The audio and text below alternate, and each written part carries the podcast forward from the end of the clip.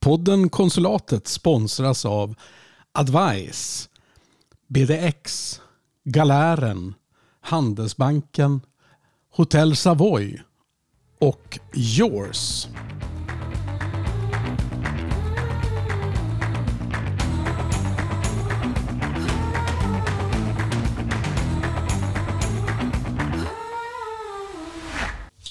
Välkomna ska ni vara till konsulatet. Idag har vi ett specialavsnitt att bjuda på. Vi har ju ett tema som vi har kallat för gäst hos konsulatet och under sommaren så kallar vi det för konsulatet grillar. Nu blir det här gäster hos konsulatet därför att jag har med mig två stycken gentlemän, nämligen Göran Cederberg. Roger Kempainen. Och idag så ska vi prata om någonting som är lite specifikt. Vi ska prata militärhistoria, vi ska prata en spännande roman som har getts ut. Och vi ska också prata lite grann om vad vi tror om det vi nu ser i den hemska utvecklingen som inleddes med att egentligen Ryssland redan 2014 invaderade Ukraina. Men sedan februari så är det ju fullt krig. Hur, är det, hur kommer man på att starta ett sånt här projekt? Vad är det här för ett projekt egentligen? För de som inte alls känner till det. Det heter Operation Svarta Björn. Ja, det är ett bokprojekt, en bokidé som jag har närt eh, sedan många år. Eh, många har kanske läst krigsromaner som skildras i Mellansverige och södra Sverige. Till exempel en serie om tre band som eh, heter eh, Operation Garbo. Och de läste jag i början på 90-talet med förtjusning. Men eh, jag kom att sakna att eh, vår del av landet berörs så ytligt eh, knappt någonting i, i de romaner som jag har läst. Så det fanns ett tomrum där som jag har gått och funderat på under ett antal år. Sen slumpade det sig så att jag hösten 2019 lyssnade på lokalradion. Och där var ett inslag där man skulle starta en spelutbildning i Boden eh, som naturligtvis skulle kopplas till Luleå tekniska universitet. Och reporten eh, ställde frågan till eh, den här som företrädde den blivande spelutbildningen. Kommer ni att i era spel skildra våra miljöer här uppe i norra Sverige? Och den här karln då som eh, svarade, han sa något överraskad att de hade nog inte ens tänkt tanken. Men han blev väldigt kittlad av tanken och sa att eh, det ska vi definitivt ta med oss nu när vi ska sätta oss och börja konstruera spel med de här ungdomarna här i framtiden. Och det var faktiskt det inslaget som, som fick mig att ta steget att på allvar fundera på att eh, skriva en bok där syftet skulle vara att eh, någorlunda trovärdigt beskriva det sätt på vilket vi här i norra Sverige hade förberett att försvara oss. Och sen på vilket sätt vi skulle genomföra försvarsstriderna om Ryssland, eller Sovjetunionen som det var vid den tid som vi skildrar i boken, tidigt 90-tal, skulle anfalla Finland och Sverige med kraftsamling kraftsamlingen till norra Sverige. Så det betyder att när, när någon ska använda ett riktigt fint ord så då, då, är detta en kontrafaktisk historieberättelse. Vad kunde ha hänt om det var så att... Precis. Mm, just det. Och nu är det ju lite speciellt eftersom jag själv var ju, eh, jag var ju en av dem som, som du ringde till Roger när, när, när du hade lyssnat på det här radioprogrammet om, om spel. Och vi satte igång då på, med en serie intervjuer. För det är väl så att eh, du tar dig inte an någonting bara så där halvers? Nej, det gör jag verkligen inte. Om jag får för mig någonting och bestämmer mig för att det här ska jag göra, då gör jag det så gott och så väl som jag förmår. Jo, du var ju en vän sedan länge så det kändes naturligt att ta kontakt med dig och, och berätta om den här idén. Och du blev ju eld och lågor. Mm. Och man kan säga vintern 1920 så pratade vi mycket och funderade och jag skissade. Eh, intervjuer och sånt här kom något senare. Men eh, sent på våren, på försommaren, så hade vi i alla fall bestämt oss för att kalla ihop några kollegor till mig från förr. Mm. Och genomföra det vi kallar för en fältövning i eh, området som är centralt i den här boken Operation Svarta Björn. Jag minns ju att det här samtalet vi hade kring dataspelen, då, då frågade jag hur, hur ja men om Sovjetunionen skulle ha gjort ett överraskande angrepp på Sverige, vad, vad, skulle man tänka om man var militärbefälhavare? Och Då sa du någonting som handlade om sju och tio dagar. Vad, vad var det för någonting? Ja, det är ju det sätt på vilket vi resonerade hur lång tid en angripare skulle måste eh, avsätta för att eh, stånga sig genom Finland. Men 7 till 10 dagar, det byggde ju på att vi hade fått rimligt god förvarning. Mm. I det här scenariot som vi beskriver så är händelseutvecklingen och upptrappningen mera forcerad. Så att eh, militärbefälhavaren här i övre Norrland i den skildring som Operation Svarta Björn beskriver räknade med fyra, fem dagar för eh, Sovjetunionens förband att eh, ta sig genom norra Finland och stå vid våra gränsälvar. Jag vill minnas att, att det du sa var att den, den första målet, eller det som var eh, det som var uppdraget för militärbefälhavaren var att hålla fienden öster om Kalix älv i sju dagar syftande till att hålla fienden norr om Luleå älv tio dagar. Kan det vara någonting som ringer eller har jag bara helt fabulerat ihop det? Ja, men det sitter ju ihop med den förvarning mm. vi behöver för att eh, om angriparen kraftsamlar i norra Sverige kunna föra upp våra anfallsförband söderifrån för att eh, kunna slå angriparen då i bästa fall öster om Kalixälven men i worst case norr öster om Luleälven. För det som kittlade mig det var att jag frågade då så att ja men sen då? Nej, säger Roger. Sen? Vad, vadå? Men sen, säger jag, vad, vad händer sen då? Nej, det vet vi inte. Då är det kanske slut. Och det var väl kanske det som fick igång mig riktigt kraftfullt kring den här spelidén. Men det kommer ju att bli en bok och det kommer att bli intervjuer. Och en av de första personerna som vi intervjuade, det var ju du Göran. Mm. Jag lärde känna Roger när jag var chef för stabskursen på Militärhögskolan. Den så kallade tvååriga eh, stabskursen. Okej, okay, och för de som är civilister, det, det, det är då man man går från, från att eh, vara, vara major va, till... Man blir överstelöjtnant, ja. Om man klarar kursen? Ja. ja alla klarar kursen. Är det så? Jag Jaha. kan inte minnas att det skulle vara någon som, som hade, har blivit eh, avpoliterad. Noggrant urval. Ja. Men, men då lärde jag känna Roger och, och eh, var inne på det tidigare, att han var väldigt målinriktad. Om man ska rangordna vilka som var mest målinriktade så kanske det var ett par stycken. Men jag tror bland de här paren så var nog Roger nummer ett. Just det, och, det, och när, vi, när vi pratade med dig, för då, då satte vi upp sådana här grupptelefonsamtal. Och apropå både mål, eh, målmedvetenhet och noggrannhet så, så hade ju Roger tagit upp då en lista på alla frågeställningar vi skulle resonera särskilt kring.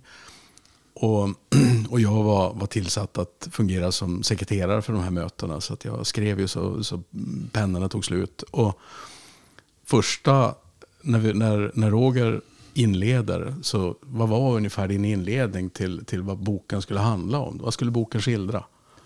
Ja, jag försökte beskriva för Göran då det vi hade tänkt och du och jag hade skrivit ner. Alltså syftet med boken skulle vara att någorlunda trovärdigt beskriva det sätt på vilket vi hade förberett oss och avsåg att genomföra försvarsstrid om Sovjetunionen angrep Finland och Sverige med fokus på norra Sverige. Och vad tänkte du då göra?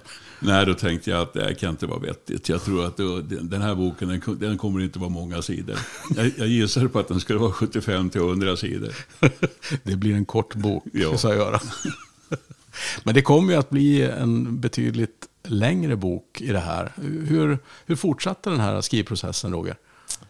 Ja, efter fältövningen där som vi genomförde i början på juni 2020 så ägnade du och jag i stort sett ett år att eh, vidareutveckla och låta den här idén mogna. Och fältövning, vad, vad, det, vi sa det lite skämtsamt sådär, men vad, vad var det för någonting?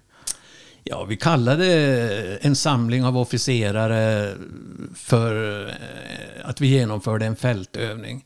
Ofta syftade det till att eh, försöka tillsammans diskutera just hur vi skulle försvara oss eller strida i en viss eh, geografi och i det här fallet då när vi genomförde vår fältövning så handlade det om eh, Kalix älvdal, Kalixlinjen, området mellan Kalix älv och Torne älv. Mm. Och sen satte skrivprocessen igång på riktigt efter, efter fältövningen? Egentligen lät vi det mogna ett år. Skrivprocessen mm. kom igång riktigt på allvar efter sommaren 2021. Just det. Jag körde ju ständigt fast och ringde till Göran allt oftare.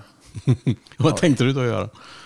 Eftersom eh, det här skrivandet har skett på distans då mellan Roger och mig. Jag från Stockholm, eller från Lidingö och Roger här uppe från Norrbotten. Så innebar det att vi var tvungna att prata med varandra tror jag ett par, tre gånger varje dag. Och eh, de här samtalen blev ju bara längre och längre. Och mera intressanta och intressantare och intressantare också. Så att eh, jag fick faktiskt ett erbjudande. Vill du vara med och, och som författare till boken? Och jag, jag behövde ingen... Jag, jag svarade direkt, självklart, det skulle vara jätteskojigt. Ja, Jag tror att det, och det jag tror att det jag kunde bidra med, det var min otroliga fantasi. Va? oh ja, och en hel del, ska vi säga, faktaförankrade delar. För den här boken är ju, är ju, har ju tre författare. Men två av författarna har ju stått för huvuddelen av innehållet. Och det finns ju en ganska enkel förklaring till det. Att när, när vi hade boksläpp här lite tidigare så då, då skulle jag referera till publiken hur ett artillerisystem parkerade. Och det var en som var med i fältövningen, Frank, säger det heter gruppera, inte parkera. Så att, eh, det är klart. Och det, du kom in i skrivprocessen ganska, eller formellt som medförfattare eh, efter vi hade haft nästa skrivövning. Jo, du och jag var ju uppe i Kokkola på anläggningen där i januari i år, 2022. Och hade en skrivarvecka där. Det var kallt, Eh, det rök upp, ångade upp från älven som bitvis var fri. Och eh, den här fantastiska ljuset som vi har här uppe vintertid. Det var en fantastisk miljö att skriva i. Och vi skrev och körde fast och ringde Göran. Gång på gång under den där veckan. Och i slutet på veckan så hade vi pratat ihop oss du och jag. Och sa att vi, vi måste ge Göran ett erbjudande i alla fall. Det känns som att vi nyttjar honom, överutnyttjar honom. Och som sagt var, när Göran fick frågan så kom det ju ett klockrent ja och på den vägen är det.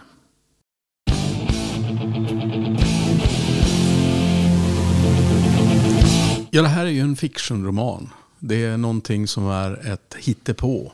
Men inte helt utan realism. Kan, Roger, kan du berätta vad, vad, är som, vad handlar boken om? Som sagt var, det är ju en fictionroman och det är fiction så tillvida att Eh, vi bygger på att det kuppförsök som gjordes i augusti 1991, alltså i verkligheten i Moskva, att det lyckades och de här kuppmakarna får alltså makten i Sovjetunionen vid den här tiden. De är revanschistiska efter allt som har hänt i Centraleuropa efter Berlinmurens fall. Och på något sätt vill de återupprätta och, och säkra Sovjetunionens strategiska område. Eftersom de har lämnat Centraleuropa så är det här i norr som deras eh, viktigaste resursområde. Både när det gäller naturresurser och, och resurser som är kopplade till försvaret. Så därav bestämmer de sig för att eh, bida sin tid, restaurera förbanden som är lite slokörade när de har dragits tillbaka från Centraleuropa och göras redo för att eh, gå till anfall mot Finland och Sverige. Och syftet är att ta Finland och norra Sverige. Det är målet. De har naturligtvis som eh, så ofta när vi tänker på eh, Sovjetunionen som angripare vid den här tiden ett slutmål som också inkluderar norra Norge. Men vi har i den här skildringen inskränkt oss till det som berör Finland och norra Sverige.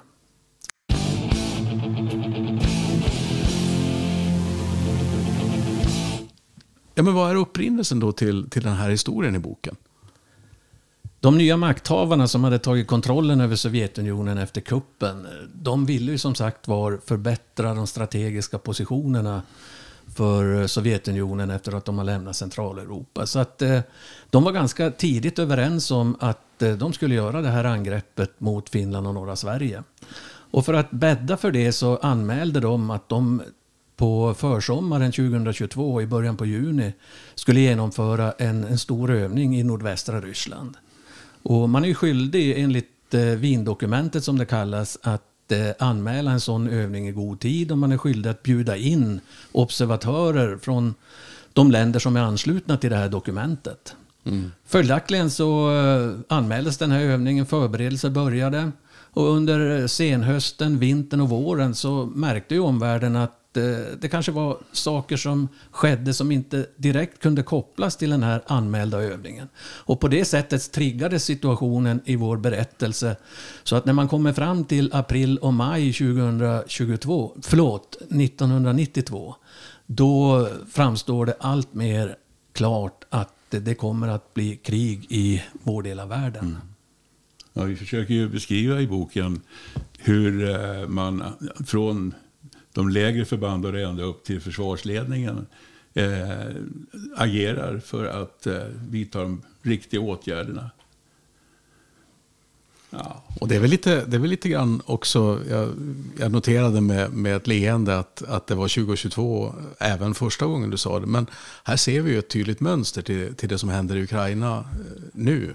Upprinnelsen till, till, det som var, till det som blev nu den andra invasionen och det fullskaliga kriget var ju en, en försvarsövning. Som, som Ryssland sa att nu ska vi samöva tillsammans med Belarus och nu, nej, nej, vi kommer absolut inte att gå in lite fascinerande att, att det här beskrevs i boken ett helt år före det som nu har hänt i Ukraina har hänt. Inte en helt slump va? Mm. Nej, vi gör ju också i epilogen i boken en del reflektioner kring det som sker i vår skildring Operation Svarta Björn med det som eh, var upprinnelsen och sedan ledde till den här invasionen, eller den här invasionen av Ukraina som vi följer med stark olustkänsla dag för dag nu sedan snart ett år tillbaka.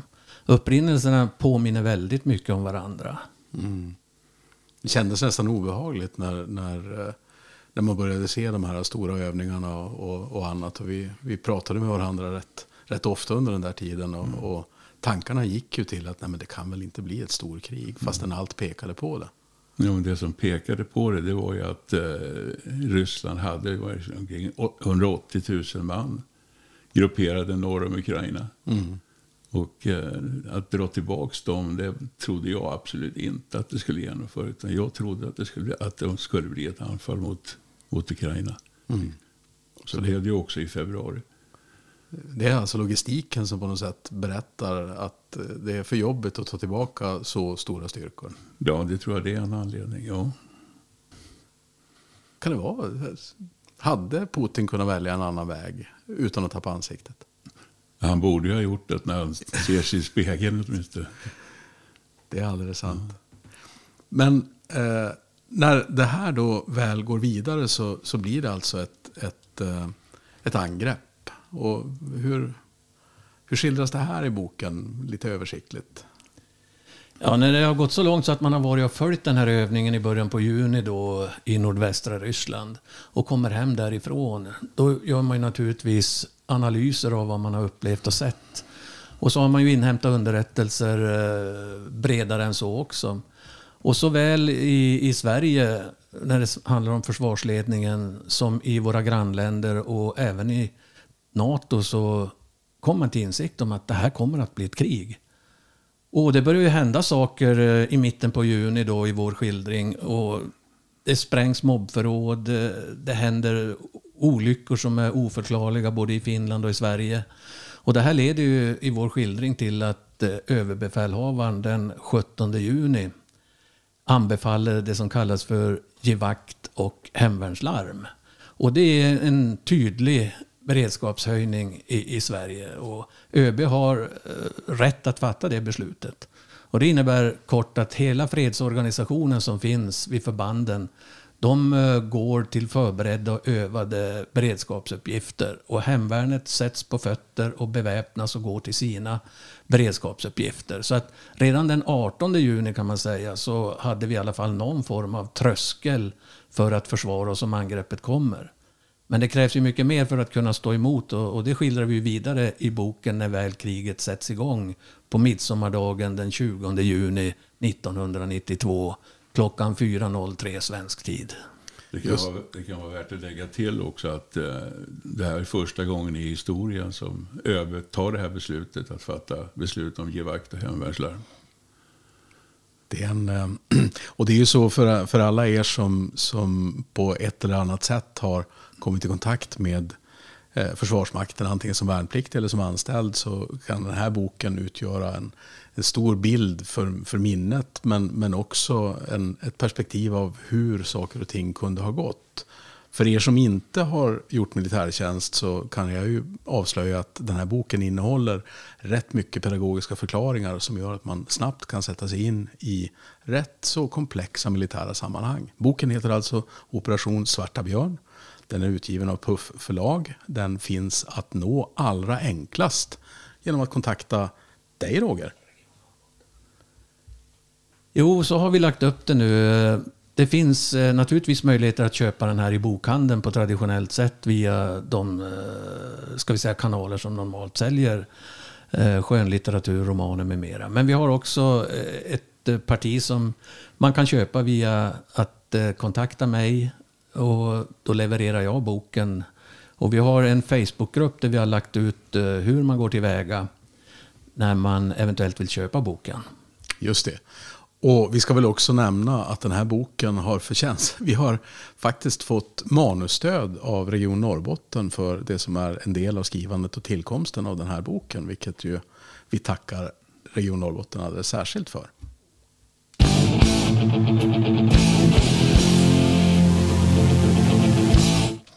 Göran Cederberg, du har ju gjort en karriär inom Försvarsmakten som har varit lite speciell. Hur, hur började du din, din entré i de gröna kläderna?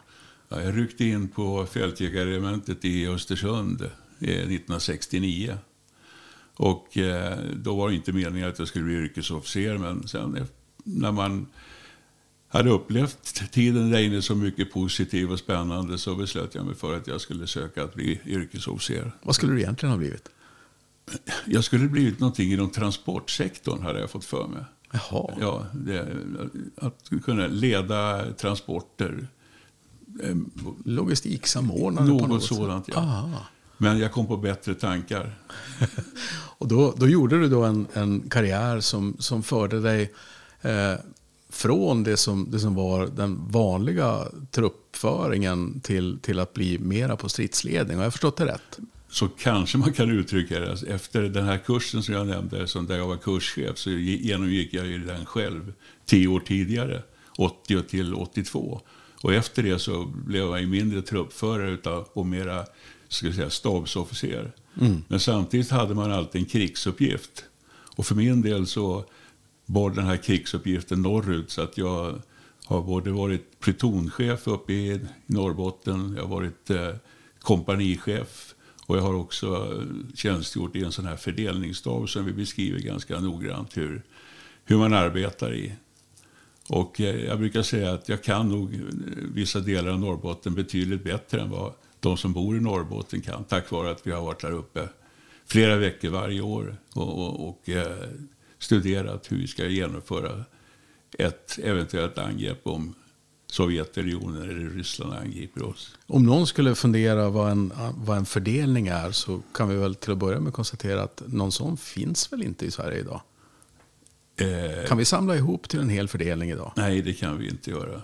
Utan vi, nu, nu har vi väl, vi pratar om brigadförband. Och, och för, hur, hur stor var en sån här fördelning så att vi ska kunna föreställa oss? Va? Jag, jag, alltså det, man kan jämföra det med en, med en utländsk division. Okej, och det, sa mig, det sa mig nästan ingenting. ja, men nej, ungefär. precis. Nej, men en, en, en fördelning kan bestå av ett antal brigader, två, tre brigader. Och en brigad, hur stor är den? 5 ungefär? 000 man 5 000 ungefär. man. Och att eh, ordet fördelning, jag tror att den kan, den kan fördelas på olika sätt. Den behöver inte se likadan ut den här månaden som den gör om, säga, om två eller tre månader. kan man ju förändra innehållet i den. Mm. Hur, mycket, alltså, hur, hur såg Sveriges försvarsmakt ut här vid tiden för kuppen i Moskva? Hur stor var, alltså, vad, vad, kunde vi, vad kunde vi ställa upp som motstånd? Ja, Vi, vi, kunde, då, vi kunde ställa upp med eh, tre stycken fördelningar här i norra Sverige. Och två stycken i eh, Mellansverige, alltså i Mälar, Mälardalsområdet. Och tre fördelningar i, i södra, eh, södra Sverige, alltså i Skåne. Så vi hade byggt upp det man, det man då kallade för ett invasionsförsvar. Vi precis. skulle, vi skulle alltså möta fienden, hejda fienden och slå fienden. Hur, hur många brigader kunde vi ställa upp i totalt, Roger? Kommer du ihåg det? Vid den här tiden var det 36 fältbrigader som vi hade till förfogande inom ramen för de här fördelningarna som Göran nämnde. Och här i norr så hade vi grundtilldelat fem brigader. Och de var ju speciellt skräddarsydda för att verka i vår del av landet. Med framförallt inriktning på vinterförhållanden med översnöförmåga. Och de kallades ju för Norrlandsbrigader. Alltså bara för att de skulle verka i Norrland? Ja, för att de var skräddarsydda för att kunna verka här på ett optimalt sätt. Mm. Och sen fanns det ju då förstärkningsalternativ där det var planerat beroende på var angriparen kraftsamlar så skulle man kunna föra förband eh, i vår skildring då upp till norra Sverige. Mm. Och, och, bara så att vi då får, det här betyder ju att, vi nämnde nu tidigare i, i den här sändningen att Ryssland mobiliserade uppemot 180 000 man inför det som var invasionen av Ukraina nu i februari. Hur, om vi skulle titta på hur, hur, hur, många man skulle, för det fanns ju kvinnor också, fast på, i den tiden absolut inte lika många, men hur, hur, hur många människor pratar vi om som skulle kunna direkt gå in i Försvarsmakten vid krig? Ja, I vår skildring så i slutstriderna så har vi över 100 000 man insatta. Om man säger från Luleälven upp till eh, nordligaste Sverige, Malmfälten och naturligtvis sen österut mot gränszonen. Alltså ungefär 100 000 man i de här fältförbanden.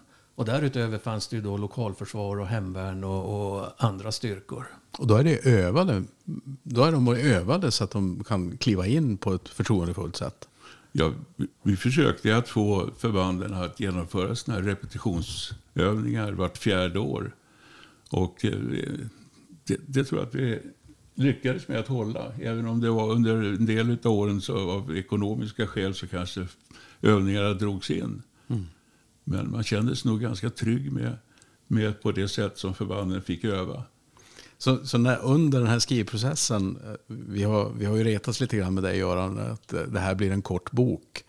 Eh, första bokmanuset skulle väl ha landat någonstans på 700 sidor. Nu är det ju 408 sidor inklusive, inklusive skisser och kartor och, och annat. Men är det någonting som fångat dig utifrån processen här med skrivandet? Att värdera och kanske omvärdera vad vi hade då? Nej, jag vet faktiskt inte. Jag tror att det, det, det, hur förbanden var övade, hur krigsplaneringen var, så tror jag att den, att den var, det var gjort på ett riktigt sätt. Mm. Några saker som vi har eh, reflekterat över och kanske så här i efterhand tänkt att vi kanske inte analyserade det tillräckligt djupt.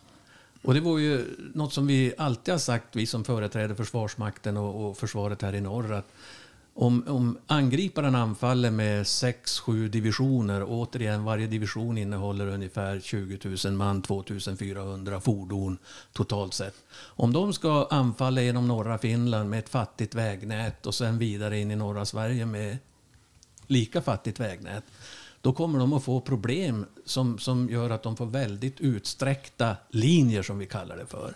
Vi brukar lite på skoj säga att när Förbanden har slagits genom Finland och står med täterna vid våra gränsälvar. Då har de kön någonstans i finsk-ryska gränsen. Det kanske inte är sant till 100 procent, men vi har analyserat det och kommit fram till att det här skulle nog ha vållat större problem än vad både Göran och jag var medvetna om när vi var aktiva officerare och, och, och levde med det här och övade på det här. Mm. Så det är kanske en, en liten ny insikt som, som jag har fått och som vi också har gett uttryck för i, i eh, epilogen i boken. Mm. Och det är väl klart, det, det, har vi nu kunnat se då i, i eh, nyheter och annat och se de här eh, långa ormarna av, av pansarfordon och stridsvagnar och allt vad det är för någonting som, som ibland står stilla på vägarna i Ukraina. Man kan ju till och med tänka sig att det, det utan någon fientlig påverkan skulle vara problem för de sovjetiska förbanden att ta sig, ta sig fram mot mm. svenska gränsen. Alltså det, det, som Roger sa, det är 2400 fordon. Om man bara med begränsade resurser från jägarförbanden kan slå emot vissa typer av eh, angriparens fordon, till exempel drivmedel, eller ammunition eller ledningsfordon, så kan det vålla åtskilliga timmars försening. Mm. Om, ni, om ni i ljuset av att så mycket av boken var färdigt vid tiden ändå, eller så mycket var genomtänkt vid tiden för Eh, det olagliga angreppet på, på Ukraina. Eh, hur, hur skulle ni betrakta, var ni förvånade över, över hur, hur Ryssland agerade eller inte agerade? Vad, vad förvånade er mest med, med Rysslands krigföring när vi nu ser den i direktsändning? Alltså, det jag förvånades mest det är att det inte gick tillräckligt fort. Alltså de, de trodde sannolikt att de skulle kunna nå eh, kärnan i Ukraina, alltså i Kiev, redan efter ett par dygn. Men så var det ju inte. De, de, men jag tror inte att de var samtränade. De, jag tror inte förbanden visste om vilken uppgift de hade.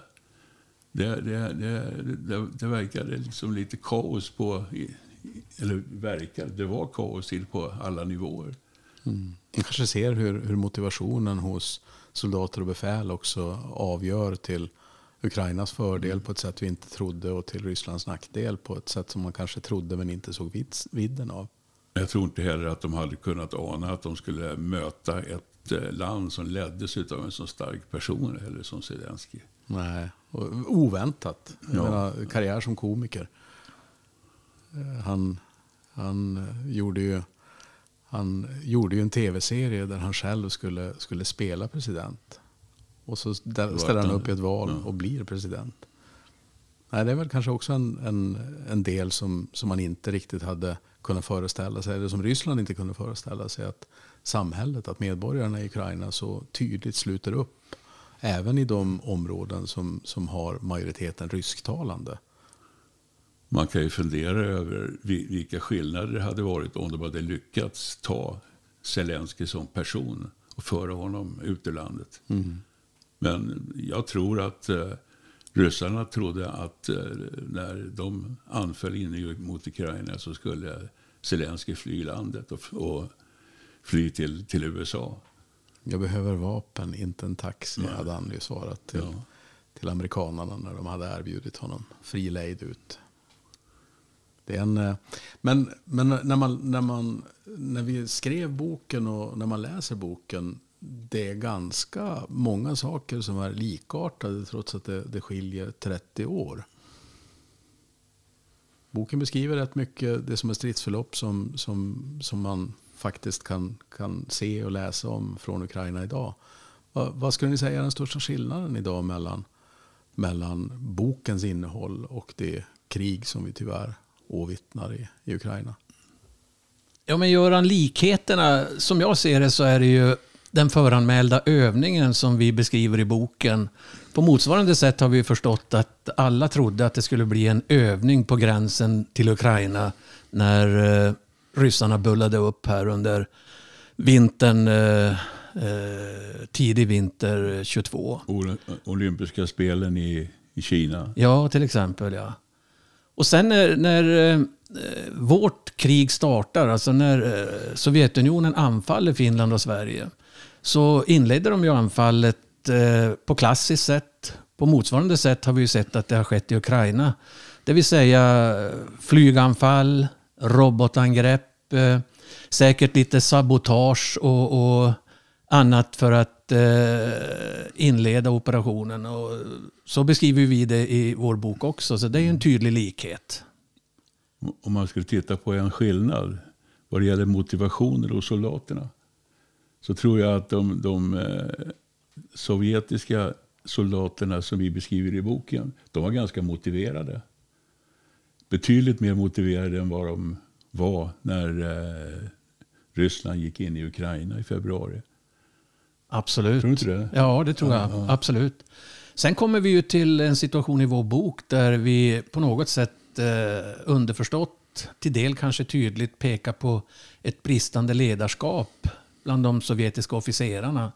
Där de hänsynslöst driver sina förband framför sig med de mål som de överordnade har satt upp. Och det innebär i vår skildring att förbanden efterhand mattas ut. De får inte förnödenheter, de får inte eh, underhåll som de behöver i form av drivmedel, ammunition, mat till soldaterna.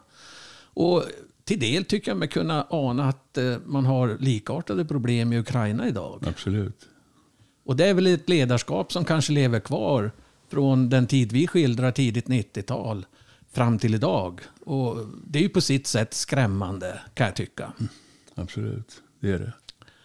Vi pekar ju i epilogen också där vi försöker jämföra lite grann svenskt ledarskap, eh, både vid 90-talet men ända fram till idag, med det sovjetiska och, och dagens ryska.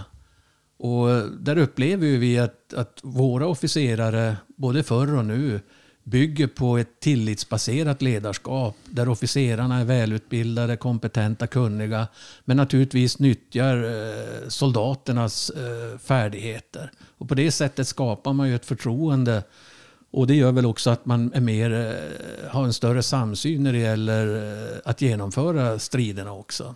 Samtidigt som vi har läst att, att de förband som åtminstone till del sattes in mot Ukraina, där visste inte ens soldaterna om att det skulle bli krig. De trodde verkligen att de skulle vara på övning, om jag har förstått det rätt.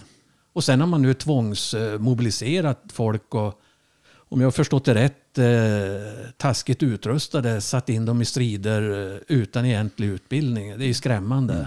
Och vad man kan läsa också är ju att de har med framförallt eh, kallat in minoritetsfolk. Ja. Och det, det, det, är någon form av, kan man säga, någon form av utrensning. Va?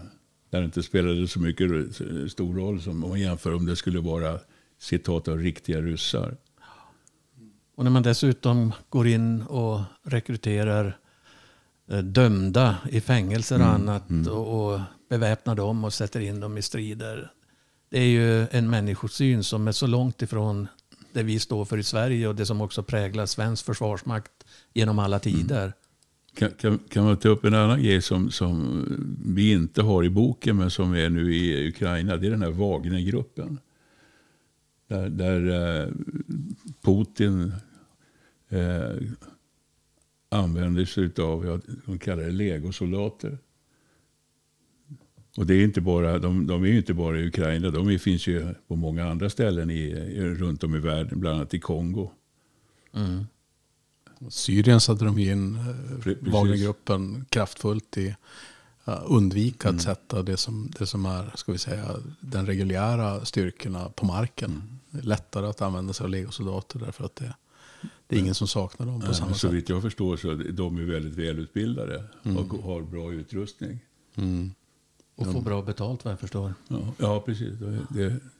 Men sen skillnaderna som vi var inne på Göran. Eh, det här med underrättelseplattformar, moderna vapensystem mm, som vi ser i Ukraina.